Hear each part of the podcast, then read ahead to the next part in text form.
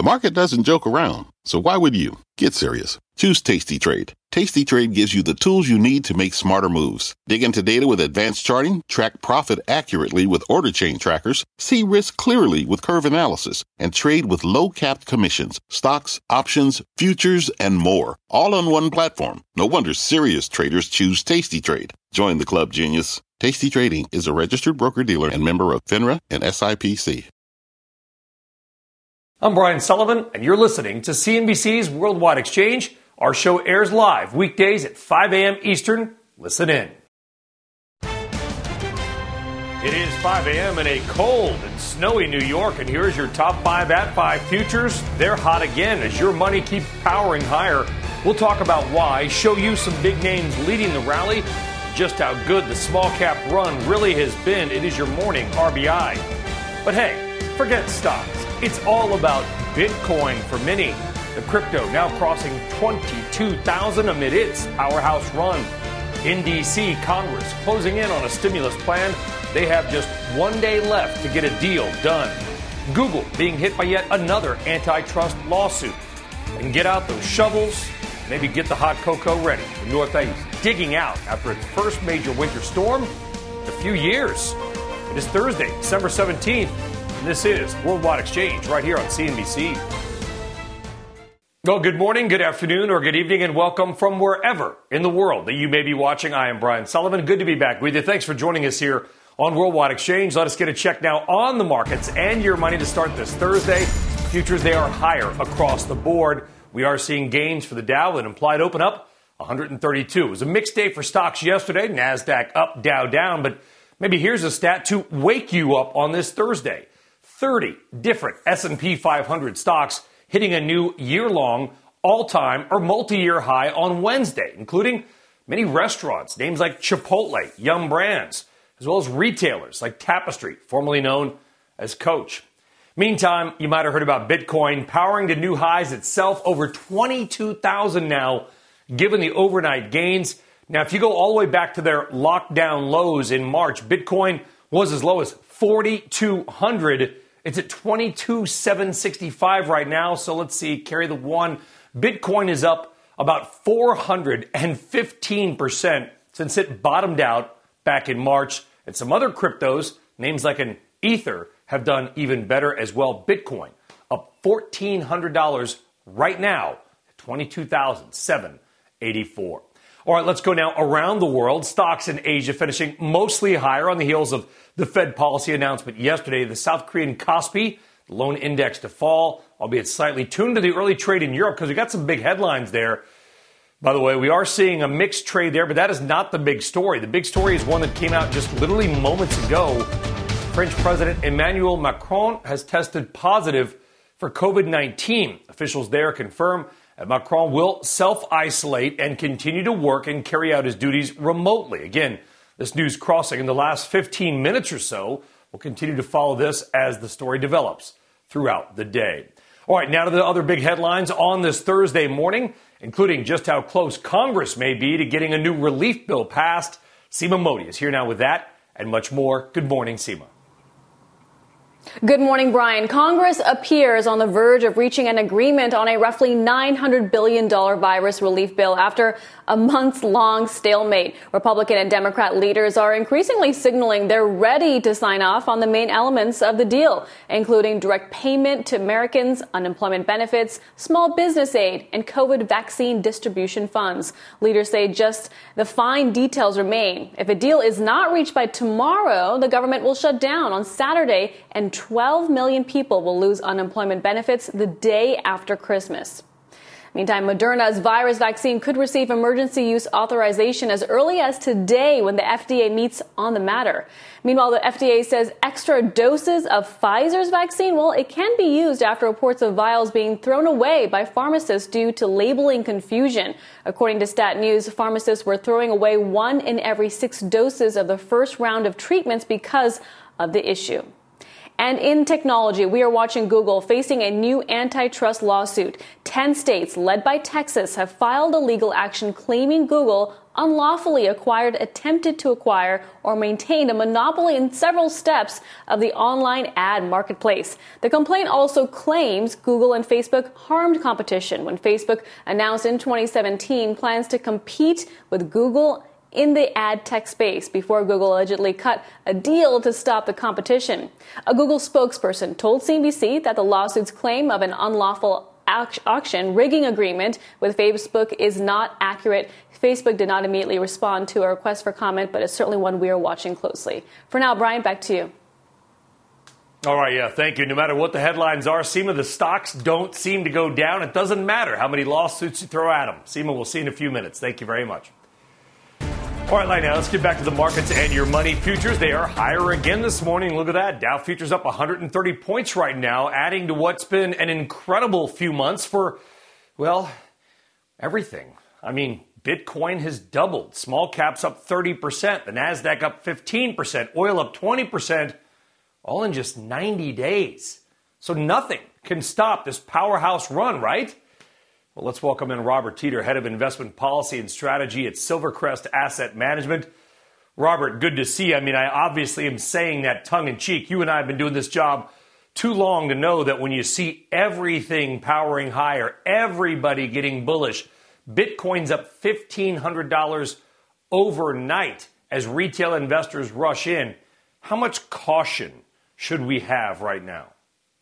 That's right. Well, there's been quite a powerful rally, and one of the big signposts for that has been that small caps have caught up to large caps on the year. And so it is time to start looking ahead a little bit and saying, you know, what's the le- next leg of this journey?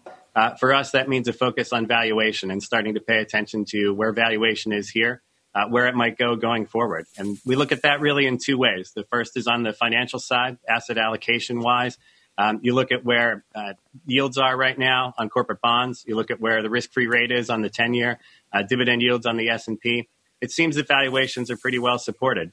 Uh, but when you go out into the other side of things in valuation sentiment, uh, you look at things like put-call ratio, bull-bear surveys. Uh, that makes it look like a lot of bullishness is already priced into this market. Uh, nonetheless, we think there's a little room to go. You have things like Michigan consumer that hasn't fully mm-hmm. recovered. That was at 90 the other day. It could go up, you know, it was 120 in the past. Uh, San Francisco Fed looks at sentiment through an AI lens, looking at uh, news media sentiment. That's clawed its way back to neutral, but it's far from positive. So yeah. we think that there's a little room to go, but you have to be a bit more selective here. Okay, well, you, you don't sound too concerned, but if I were to look at valuations, for the most part, you could say they are they are high by most traditional measures historically. But then I look at interest rates and I think well, with rates still below 1% on the 10 year and Fed funds rate basically at zero and probably not moving higher for the next number of years, I could make the argument, I guess you could too as well, that when you look at it with an interest rate lens on, we might still have a little gas in the tank. Is that fair to say? Yeah, I agree with that view. You're absolutely right. Valuations are up towards the very top end of historical averages. Uh, you could probably squeeze a little more juice out of this with some of the improvement in sentiment, uh, some of the excitement that we get once we start to see COVID cases come down. Uh, maybe we get a little little bit of relief from some of the other bricks in the wall of worry uh, falling out. But you have to be cautious here and, and have to be be selective as well. You like financials? Uh, we do. We think that you want to look to the parts of the market where the economy is going to be helping you. Uh, in a normalizing economy, which we think we're going to see next year, uh, stronger economic growth. As you said, Fed staying out of the picture on the short end. Maybe the long end drifts a bit higher. Steeper yield curve, traditionally better for financials. And we think you're going to see a, a, a jobs recovery. Uh, we think you're going to see that sentiment numbers pick up a bit once the COVID situation gets better. Consumers got some pent up demand. Uh, we think consumer discretionary looks good here. And then lastly, uh, we think there's going to be a big focus on putting all those folks back to work. There's a lot of unemployment out there. Policy focus, job number one is probably going to be jobs. Mm-hmm. Uh, we think that means whether it's infrastructure, onshoring, or otherwise, uh, that helps uh, companies in the industrial space. So we think there's some good yeah, I can tell you, Robert. I was I was just I was just on the road for a couple of days down in Texas right. and Louisiana following the vaccines, and, and once you get west of New Jersey and New York, you know, it's a very different world. The optimism is palpable out there, and people are getting on with it. Robert Teeter, Silvercrest, have a good day and a good weekend. Robert, thank you very much. Thank you. A lot of help. Saw a lot of help wanted signs on the road, folks, and a lot of trucks on those roads. All right. So much more to do when we come back. The latest on that massive winter storm that is still hammering parts of the Northeast, leaving a mess in its wake. Oil hovering at nine month highs, optimism beginning to come back, but your next guest says the market may be getting ahead of itself just a bit. And an exclusive look at the stocks that are seeing the most buying by their own executives. It is our insider buying segment. Yeah, we're throwing it at you a day early because, hey, three day weekend. We're back when Worldwide Exchange returns.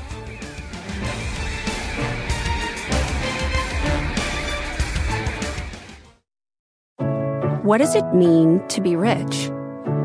Maybe it's less about reaching a magic number and more about discovering the magic in life. At Edward Jones, our dedicated financial advisors are the people you can count on for financial strategies that help support a life you love. Because the key to being rich is knowing what counts. Learn more about our comprehensive approach to planning at edwardjones.com slash find your rich. Edward Jones, member SIPC. All right, welcome back. Well, while many of us are still able to work from home, look at that. There are millions more who simply cannot. And for those in the Northeast, New York City, look at Times Square. It is going to be a very slow, a very snowy, and maybe a little dangerous ride to work today. It's heavy snow and strong winds hammer the region. NBC News' Jay Gray is live in New York City's Central Park. And Jay, I'm not going to ask if it's cold because I know it's really cold. And, you know, I was thinking, when's the last time we had a snowstorm? We actually, I think it's been, a, I think, a couple years since we've actually had right. this much snow on the ground. No, you're absolutely right. Two years since we've seen major snow here in New York, and we've already surpassed last year's entire snow total just in the last uh, 10 hours or so. Central Park covered in white right now, and the snow continuing to fall. We were here last night, uh, really since about sundown, it's been snowing and continuing, shifting a bit to some sleet here. It's a mess, and it's a mess really from the mid Atlantic through the East Coast. 70 million people or more dealing with this winter storm. Not only talking about snow, you've got ice, you've got a wintry mix causing some real problems. Multi car pileups across that region. One of those turning deadly in Pennsylvania, unfortunately. Two people died in a massive crash there. And, then you've also got the issue of business. I, I, I, talked to some hardware stores yesterday, and they saw a bit of a boost. They're selling sleds, obviously, shovels, ice melt, things like that. But otherwise, across the board, this is another gut punch for so many businesses that have been dealing with the pandemic. Now, this look at restaurants that were really essentially only takeout or, uh, you know, dine out. They're losing that for the next couple of days. Just, just a rough go, Brian. Yeah, you can sit outside if it's 45 degrees, a jacket on. They got the heaters going. I don't know where they're getting all the propane, but right. they seem to be getting it. But now this, and a lot of schools actually are calling, even schools that are remote are calling snow days in this area, trying to give the kids a sense of normalcy. But now, of course, they're, they're not going to be doing anything all day. I'm crying on the inside. No, you're absolutely right. And the idea is get out and, and play in the snow, but uh, it's just a, a, tough go all the way around. It's 2020. What would you expect? Godzilla coming up behind you, maybe a, a, couple of giant ants crawling out of the ground there to conquer the planet. Who knows? I gotta, I, Jay. I gotta say this. Okay, I gotta say this to you, just as, and I mean this totally because I like to be on the road too. I don't know how you do it, brother. You're in Tucson on a Tuesday, Walla Walla on a Wednesday, Toledo on a Thursday. There's, there, I think, are you a triplet? Are there three of you, and you just pop up? no, no, I'm just cheap and easy, Brian. That's. that's and you got your you got your own plane or a really fast car. Jay Gray, you move around. I, I am in awe, sir. Thank you very much. Stay warm. Go get in the sack truck. All right, Jay. Thank you very much. All right. All right, Jay's a little punchy this morning. I like it. All right, still on deck, Moderna set to join Pfizer in the push to get the vaccines out to the masses. We will speak with a vaccine expert about the differences are between Pfizer, Moderna, and hopefully the oncoming AstraZeneca vaccine. Which one should you take? Which one should she take? We'll find out. Today's big number 24 million. That's how many Switch console units Nintendo expects to sell in the year period between the start of the pandemic and March 2021. Nintendo Switch has topped both Xbox and PlayStation consoles in sales for the last 24 months straight. At the UPS store, we know things can get busy this upcoming holiday. You can count on us to be open and ready to help with any packing and shipping or anything else you might need. Is there anything you can't do? Um, actually, I don't have a good singing voice. the UPS. Nope. But our certified packing experts can pack and ship just about anything. At least that's good. The UPS store. Be unstoppable. Most locations are independently owned. Product services, pricing, and hours of operation may vary. See Center for details. Come in today to get your holiday goodies there on time. With the Wells Fargo Active Cash Credit Card, you can earn unlimited 2% cash rewards on purchases you want and purchases you need. That means you earn 2% cash rewards on what you want, like season tickets to watch your favorite team, and 2% cash rewards on what you need, like paying for parking. That's the beauty of the Active Cash Credit Card. It's ready when you are with unlimited 2% cash rewards. The Wells Fargo Active Cash Credit Card. That's real life ready. Terms apply. Learn more at wellsfargo.com slash activecash.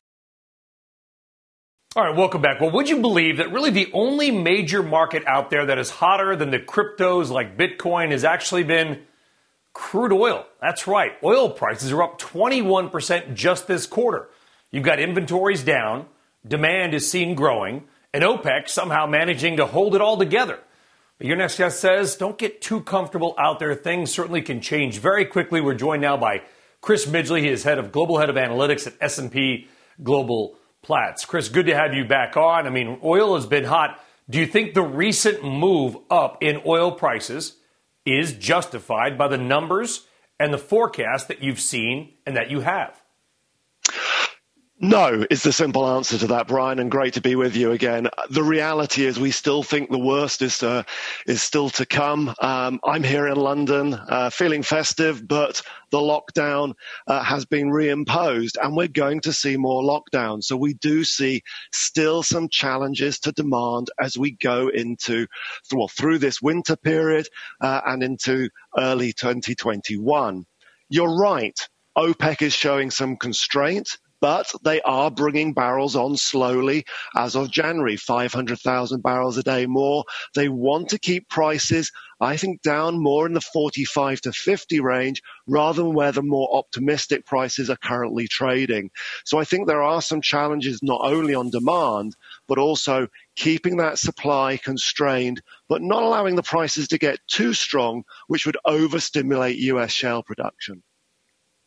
Of course it would. And by the way, we used to track pretty closely those Friday rig count numbers. And oh my goodness, after months and quarters of going down, down, down from 900 to 250 operating wells in the United States, they're starting to tick back up. Do you think those, those heavily indebted U.S. shale producers, you know, they're all ultimately, it's every man and every well for itself?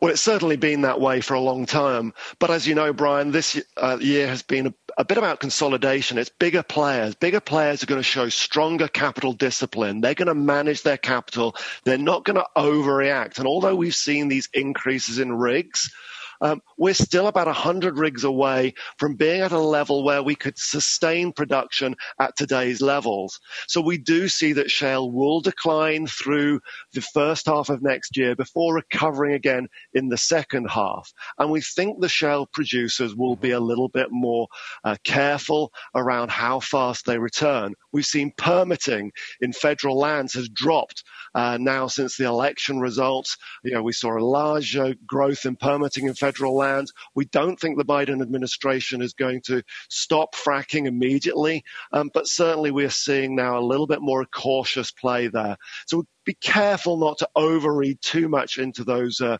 weekly rig increases. Yeah, that's that's a fair point. And, and, by the way, without getting political, I mean, if the Democrats ever have their eye on Texas, which we know that they do, going after fracking may not be the smartest political play. I'm just going to throw that out there. Now, I had tweeted out yesterday because I was just in Texas and Louisiana the last couple of days, Chris, driving around. My plane, the airports were packed. My flights were sold out. There's cars. Once you get out of the New York area, people are probably the same with London. People are moving around a lot more than we are. But I saw you thought that refiners may struggle. You don't think that refiners could have a big year next year as, as spreads tighten and margins hopefully come back up? Well, we're still sitting on a huge overhang of distillates. Although you talked about stocks tightening uh, earlier on, the amount of gas oil that's uh, still around, and usually as you go into winter, you expect gas oil stocks to be drawing down, they still remain high. And it's the one part of the uh, barrel which still remains weak and in strong contango, incentivizing people to store rather than to draw the oil out. So that continues mm-hmm. to put pressure on products. We've seen driving is lower. We saw that over Thanksgiving Thanksgiving, we saw much lower driving. Uh, we're likely to see the same over the festive period across the world where people are not going to be able to travel to see their loved ones. They're going to be staying at home. They're going to be heating their houses. They're going to be using gas and electricity to heat their houses and cook their, uh, their dinners in their smaller groups but they're not going to be driving. So refiners are going to continue to struggle. And it's not only um, the lack of demand uh, that's uh, causing a problem, it's also biofuels is mm-hmm. starting to grow in its penetration. And we have what we call more natural gas liquids. Those are the light liquids that come from gas production, which are used to make petrochemicals, which is also growing strongly at 4%. Um, and that yep. substitutes the need for refining. So refining continued to be under pressure, certainly next year. Chris Midgley, S&P Global Platts, there with a rather sober look there at the industry and what has been red hot couple of weeks. Chris, we appreciate it.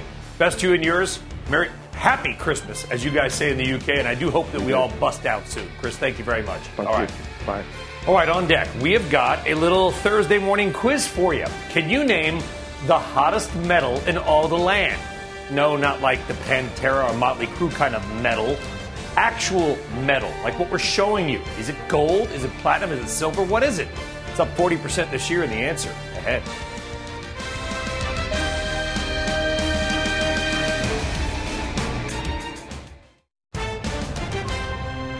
Good morning. Futures pointing to a higher open as Congress appears closer to a $900 billion COVID relief bill. Huge moves in Bitcoin, the digital currency above 21,000, above 22,000, closing in on 23,000 all overnight. Plus, digging out the East Coast, waking up to big piles of snow, high winds as a very serious storm takes aim at our region. It is Thursday, December 17th, and this is Worldwide Exchange right here on CNBC. Oh, welcome or welcome back and good Thursday morning here. That weather really nasty, by the way. I stepped outside before the show and yeah, I just said, let's go back to bed. All right. Let us start your Thursday morning not with stocks, because that is so 2019, right? But with digital money and metal money. I want you to look at Bitcoin right now. That is not a year long chart. I mean, it is, but I'm talking about the current price. Bitcoin adding two Teslas in value, shares of Tesla in value. Bitcoin is up $1,145 right now. By the way, that is, that is not a week long move. That is the current price, 22,500. We only broke 20,000 a couple of days ago. We broke 21,000 overnight. And as soon as it did, boom, breaking 22,000. Bitcoin up more than 25% in a month, 400% from its March lows. I saw that my friend Guggenheim Scott Minerd in an interview yesterday said he thought Bitcoin could go to $400,000. Wow. All right, there's your crypto. By the way, old school money, call it like pirate money, is also soaring. And here's the answer to your quiz before the break it is silver. Silver, not gold. That's right. Powering up, up more than 40% this year. Silver up another 1% right now. And oh, yeah, only stocks. Heard about those? Stock futures, they're also higher right now. Dow futures up 140. You got metals up, Bitcoin up, stocks up, bonds up, oil's up, real estate's up. What could go wrong? Now to a special Thursday insider buying segment today because tomorrow is a day of rest, at least for me. And this segment is where we look back on the week and find out what executives bought the most of their own stocks with their own money all the data coming with our thanks to insiderscore.com. So let's count you down five to one. Number five, a refiner. We just talked about him. Delek, a board member buying 186,000 worth, his first buy since joining the board. P.S. I mentioned on Twitter yesterday, I thought refiners could have a good year if their margins did indeed come back up. You heard Chris said he disagreed. Maybe you should put a little wager there. Stock number four, Allegheny Tech, CFO of the steel company buying 210,000 worth there. Stock number three is Coty, Anna von Bayern. That's right, Princess Anna of Bavaria, literally who's also the chief corporate affairs officer at Coty, buying 232,000 worth. Second most insider buying, Enterprise Financial Services, board member who's also, by the way, a member of the San Francisco Fed, buying 307,000 worth of that Missouri-based bank. And the most insider buying this week, cell phone tower builder Crown Castle. Chairman buying 330,000 worth there, his second buy of just this quarter. So, no huge buys this week, but those are the names a refiner, steel company, cosmetics maker, a bank, and a cell phone tower company. By the way, this will be your final insider buying segment of the year. You got the holidays coming up, buying slows down. And by the way, also, five of the stocks that we've shown you the last couple of months of this segment have doubled so far this year. Well, now to the big developing story out of D.C. Congress nearing a $900 billion COVID relief bill. Ylan Mui joining us now with where we stand, literally in the 11th, maybe 12th hour negotiations right now. Ylan. Well, Brian, I'll give you another timetable 48 hours. There are less than 48 hours until the government shuts down, and Congress is making headway on that comprehensive spending bill and a COVID relief package, but there is still no deal yet. Senate Majority Leader Mitch McConnell is now warning lawmakers that they might have to stay here over the weekend in order to finish work on these two bills. And one of the top Democrats in the House, Steny Hoyer, said that if this takes another three or four days, they'll take the time that is necessary. And that's because there are some really tough trade-offs here. We know that this bill will be worth about $900 billion in coronavirus relief.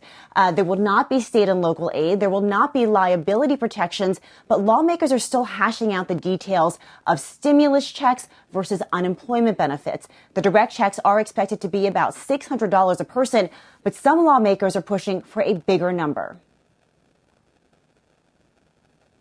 I think it should be 1200 I think we should do at least what we did in the CARES Act. I mean, listen, working families, they need help, they need support.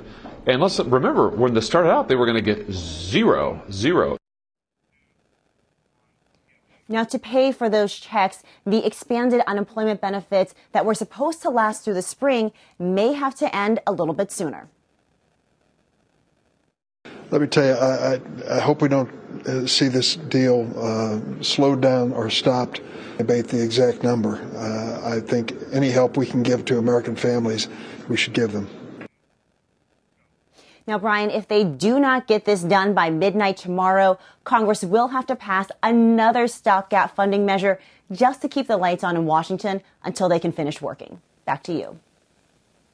Well, well how likely would that be, that stopgap measure, Ylan?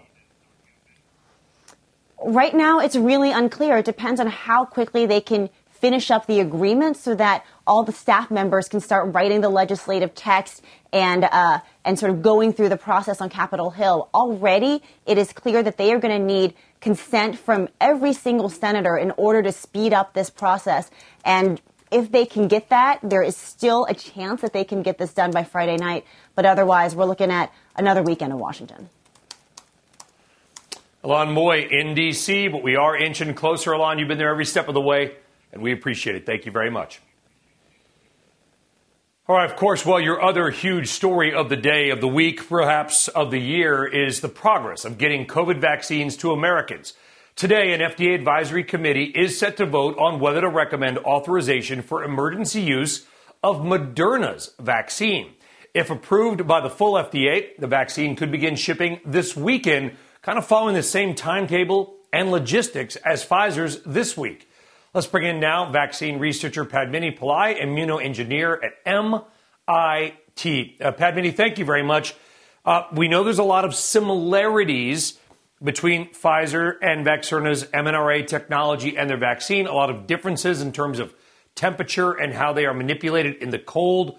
How would you decide or define the biggest difference between those two? Yeah. Good morning. Thanks for having me on. So, as you mentioned, the good news is that the Moderna and Pfizer mRNA vaccines are very similar and that they're both effective and safe. The efficacy of the Pfizer vaccine is 95%. The Moderna vaccine is at 94.5%.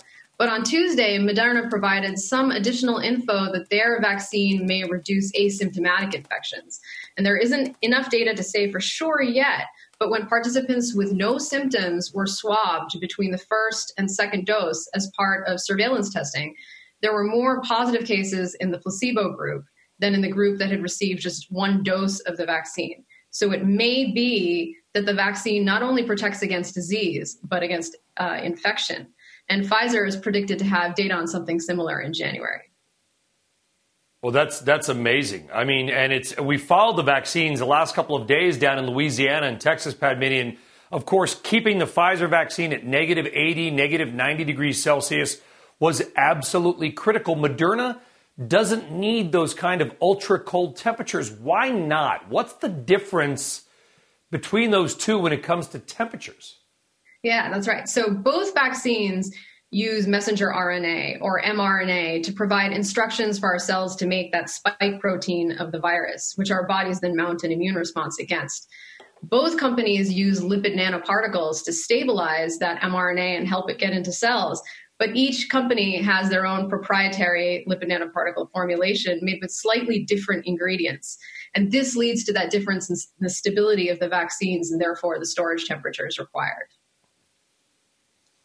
I'm not going to pretend I understood half of that, Padmini, but I do understand. I can look at a refrigerator and freezer and say, okay, that's the temperature there.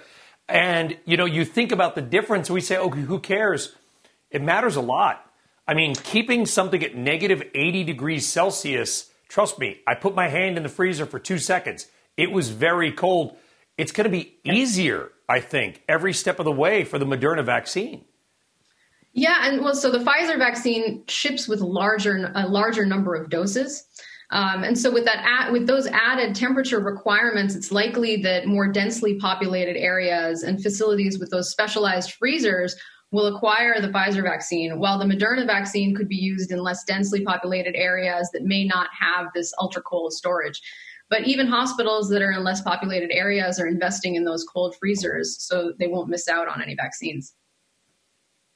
Yeah, well, they're made by Thermo Fisher. We saw some of them, but they cost $20,000 and up, by the way. Very quickly, uh, the AstraZeneca vaccine, assuming it is approved, and, and, I don't want you to go too far in the weeds, Padmini. I understand it's a more traditional vaccine. A lot of insiders I've talked to have said, sort of whisper to me, they would rather use that one because it's sort of a, a, a more established vaccine technology, if you will. How do you define the difference between AstraZeneca and Moderna Pfizer's mRNA? So the AstraZeneca vaccine is it uses a viral vector, and that is that is more traditional. But thus far, all the data that we've seen with both the Moderna vaccine and the Pfizer vaccine are great in terms of safety and efficacy. And for me, I'm going to take whatever vaccine is offered to me uh, as soon as it's offered to me. Trust me, I was down there with him, Padmini. I'm like, well, if there's one that's going in the garbage, I got a left arm right here. But sadly, you and I, I think, are way down. On, we are way down on that list. But appreciate you bringing some clarity to a key story there, Padmini Pillai. Thank you very much. Appreciate Thank it. Thank you so much for day. having me. Bye. All right, take care. Coming up, a major winter storm hitting the East Coast today. If you're in this area, all you, you just look out your window.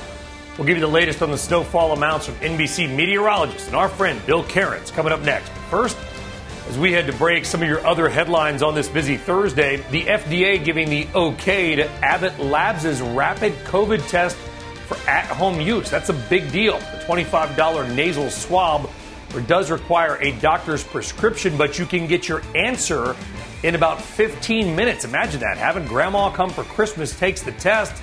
Everybody's clean. There you go. All right. HBO Max will be available on Roku devices beginning today. This comes as Warner Media prepares to simultaneously release its 2021 films on the streaming service and in theaters. And dog supplies startup BarkBox is reportedly going public in what else? A SPAC deal. Wall Street Journal says the transaction could be announced as soon as today. Look at those dogs. Dow futures up 130, Bitcoin up 1800. We're back right after this.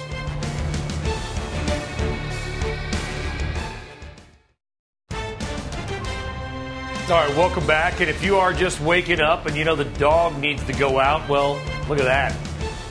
Bundle up. That is Times Square. A couple brave souls out there. Maybe Kernen's down there somewhere.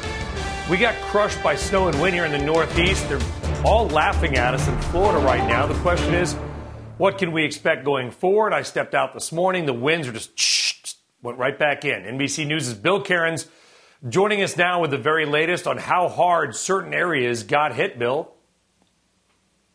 Yeah, in these stores, Brian, you know, there's always these overachieving and underachieving areas, and you know, and everyone has a perspective. It's very rare if you say you're going to get 12 inches and you get exactly 12 inches. And the area that has overachieved, the area that's waking up this morning and looking out the door and just going, "Oh no," that's right around southern New York, Binghamton, New York. They've now reported almost three feet of snow with this storm. And it's not just one isolated area. It's kind of widespread through southern New York, about two to three feet. Uh, you notice some of the other totals there from 25 to 31 inches of snow. Now, the I-95 corridor, which of course is where a lot of people live and gets a lot of attention, we didn't think this would be a big deal in Washington, D.C. It wasn't. In the metro at National, they barely had a trace of snow. At Dulles, they had two inches. Philadelphia did get to six inches yesterday afternoon. Central Park was six inches. New York City area is probably one of the most disappointing if you were hoping for big snow totals. I know the National Weather Service had us right around 14 inches in New York City. That's not going to happen. It'll probably end up somewhere around 7 or 8 in Central Park. The storm shifted a little farther to the north. So what are we left with now? We still have snow. It's still snowing very hard, still from Binghamton to the Albany area, but a lot of Pennsylvania is starting to clear out. But we still have 54 million people under those winter storm warnings. Areas of the blue is where it's snowing. Areas with the white is where it's snowing very hard. So that heavy snow band that was over Binghamton that gave the three feet is now shifting towards the Albany area through southern Vermont and New Hampshire. Great for some of those ski areas like Stowe and Stratton there in southern Vermont. They're getting nailed. Same for the Berkshires too. So additional snowfall, not a lot left. Southern New Hampshire could get around maybe another four to eight inches along with areas right around Portland, Maine. Boston about three to six, but we're just about done in areas like New York City. Uh, pretty good for the first storm, and a lot of this should stick around for uh, Christmas. Yeah, it, I was going to say, is it going to be a white Christmas simply because the temperatures aren't going to go up? And, and also, Bill, go through that sort of uh, file cabinet brain of yours. I'm trying to remember when the last time that we had significant snow in the New York area was. I mean, I think we haven't had a snowstorm, a real one here, in, in a couple years, right? It was, uh, yeah, two years ago we had one that was around seven to eight inches. So this one's going to be similar. But yeah, last year we had one that was four inches in New York City, and that was it. So yeah, you're right. It's been about two, three years in many areas of the Northeast since we've seen what we're looking at this morning. Bill Karins looking at some of those snow totals. A snow day for many kids who are even learning remotely today, Bill. Thank you very much, buddy. Be well. All right, on deck, it is your morning RBI. It's a small stat with a big return. Plus, our time has finally come. Worldwide Exchange is now a podcast. It's another way to get all that essential, actionable information that we bring you every morning, Bring in the heat on a cold day here on WEX, as we call it internally. Look for us on Apple Podcasts, Spotify, or on your favorite podcast app, and subscribe to Worldwide Exchange today. Who is that guy? We're back right after this.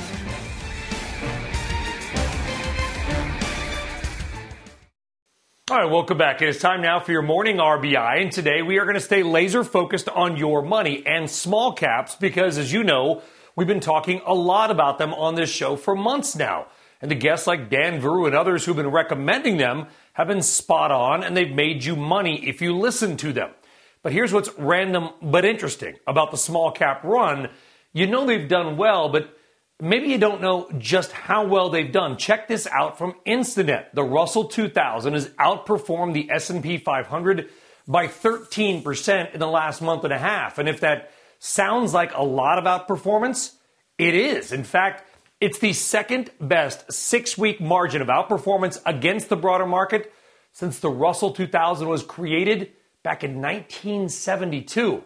If you're wondering, the best was a 21% margin back in the year March 2000. While this kind of boom in the small caps hasn't happened that many times, Instinet does note that in the rare times it has happened, small caps tend to keep doing well, even if they've pulled back a little in the near term. The bottom line of all this the Davids of the market have trounced Goliath lately, and it's possible, possible, they may keep doing it. Random, but interesting. All right, let us stick now with the markets here. Jason Snipe, Principal and Chief Investment Officer at Odyssey Capital Advisors and a CNBC contributor joining us now. And Jason, I threw a lot of, it's a lot, it's real early for those kind of stats and numbers, but have you been a believer or a buyer in this kind of record small cap run that we have seen? So it's interesting. First of all, Sully, it's great to be with you. Um, we've we've seen a lot of optimism across across the spectrum in all sectors of the market. Obviously, um, a lot of optimism around you know the stimulus package coming into today and hopefully throughout before this weekend is up. You know they'll likely get something done. So for us, yes, yeah, small caps has been a, a nice space to kind of allocate capital towards. You know, but we've really uh, levered towards industrial and materials and the healthcare space as well, you know, where we see kind of opportunity in the long end. Yeah, I mean it's been this run, and, and you know when you look out, Bitcoin's up thirteen hundred bucks right now, Jason. I mean right now, Bitcoin is up thirteen hundred dollars overnight. Small caps up, real estate's up. I mean everything is up except for the, the Eagles' record. I mean I'm just wondering where's all this money coming from? Yeah. So, you know, the other thing I will say is there's a lot of capital that's been on the sidelines. Like my son mentions to me, fear of missing out, FOMO. I just learned that the other day. But yeah, there, there, there, most move, there's a lot of optimism across the markets and all the sectors, you know, and again, I think, you know, this year has been a, a year of multiple expansion. I think going into next year, it'll be more about you know, the kind of the, the growth story and, and really looking at, you know, earnings, you know, and making sure that those earnings are supporting the expansion that we've seen over the last couple quarters this year. Yeah, it certainly has been. I mean, is there any part of the market that you would sell to raise money to buy stuff that, if there's anything, by the way, Jason, that may still be slightly undervalued? Yeah, so that, that's a great question. I mean, what we've really sold, we, we haven't sold a lot of equity because we've seen the breadth. I mean, you've seen the RSP is up almost 10% in the last 60 days. You know, we've really sold some of the debt, you know, some of the fixed income that we've had, which is not a lot, um, and, and transition that capital into the healthcare, you know, and, uh, you know, we've been levered heavily on the tech and discretionary side, but we have, you know, started to lever to healthcare materials in the industrial space over the last you know, several months, just to kind of round us out from an allocation perspective. How, how much sort of, I don't know, COVID vaccine risk? I don't know what to call it, Jason. A lot of optimism. You could feel it. I felt it on the road the last few days. Vaccines are coming. You know, it's going to be a couple cold, be a tough couple months, but people can sort of see the beginning of the end. Is there too much optimism on that priced in? So I, I, believe to a large degree a lot of it is priced in. Um, but again, when I when I kind of look at going forward, you know, in the earnings story, looking at companies with solid multiples, you know, really looking at balance sheets again, you know, because this year a lot of those a lot of those metrics, you know, that we generally follow has been thrown out the window. So I, I do think, you know, if you're kind of looking for the value play and looking at looking at you know, some of those metrics, I think we'll we'll kind of see that's that's where the growth will be, you know, going into 21. Yeah, and there's a lot of expectation also, Jason, that Congress will get some kind of relief bill done. They're negotiating. Ylan talked about it a few moments ago. They're getting close, but we assume we assume it will get done. My dad used to tell me what assume means. It makes a something out of you and me. And what happens if Congress doesn't get it done? How much stimulus hope is in the market as well? Yeah. So that would be very challenging. You know, Main Street is struggling. I mean, that's the heartbeat of our economy, and we, we need to get something done, right? Um, because the bifurcation between Main Street and Wall Street um, is growing every day. So we, we definitely need to see something happen, hopefully prior to the new year. Mm-hmm. And I do think at some point it will impact the markets. Obviously, these small businesses don't show up in the major indices, um, but they will impact, you know, as, as we start to look at, you know, everyday folks um, struggling and, you know, that savings rate coming down and, um, you know, that, that will have an impact long term. So we, we need to make sure that, you know, something gets done over the next couple of yeah, weeks. Yeah, a, a, hu- a huge impact, and they need it. Before we go, let's switch gears completely very quickly. Are you a buyer of Bitcoin, Jason? Bitcoin's up $1,300 right now. Yeah. So we, we, we really like the fintech space. We've been major buyers of PayPal. I think PayPal just creating that platform for for folks uh, transact in the Bitcoin space, I think has been huge. You know, so I, I do think there's opportunity there, and I think there's there's continued run and it will continue to grow over the next you know several years and a couple quarters. Jason Snipe, Odyssey Capital Advisors. Jason, a pleasure to have you back on. Enjoy this beautiful winter weather that we've got. Merry Christmas, by the way, to you and yours. We'll see you again. Thank you very much. Same.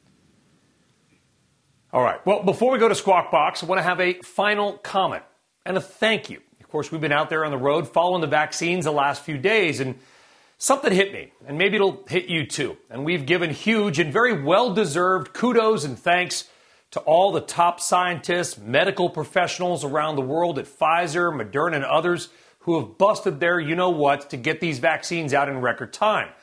But the one thing that we also need to do is what we tried to show you.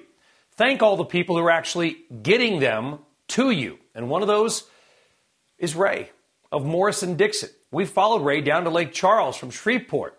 The back of his van filled with coolers, filled with the vaccines. Think about this. After the billions of development, months of hard work, complex logistical challenges to get the actual shot into the actual arms of frontline EMTs like Lance and Chuck and others that we met, it comes down to Ray and a Ford Econoline van. Amazing. Thanks, Ray. Well, that does it for us here on Worldwide Exchange. I'll see you on Monday. Squawk Box is next. You've been listening to CNBC's Worldwide Exchange. You can always catch us live weekdays at 5 a.m. Eastern only on CNBC.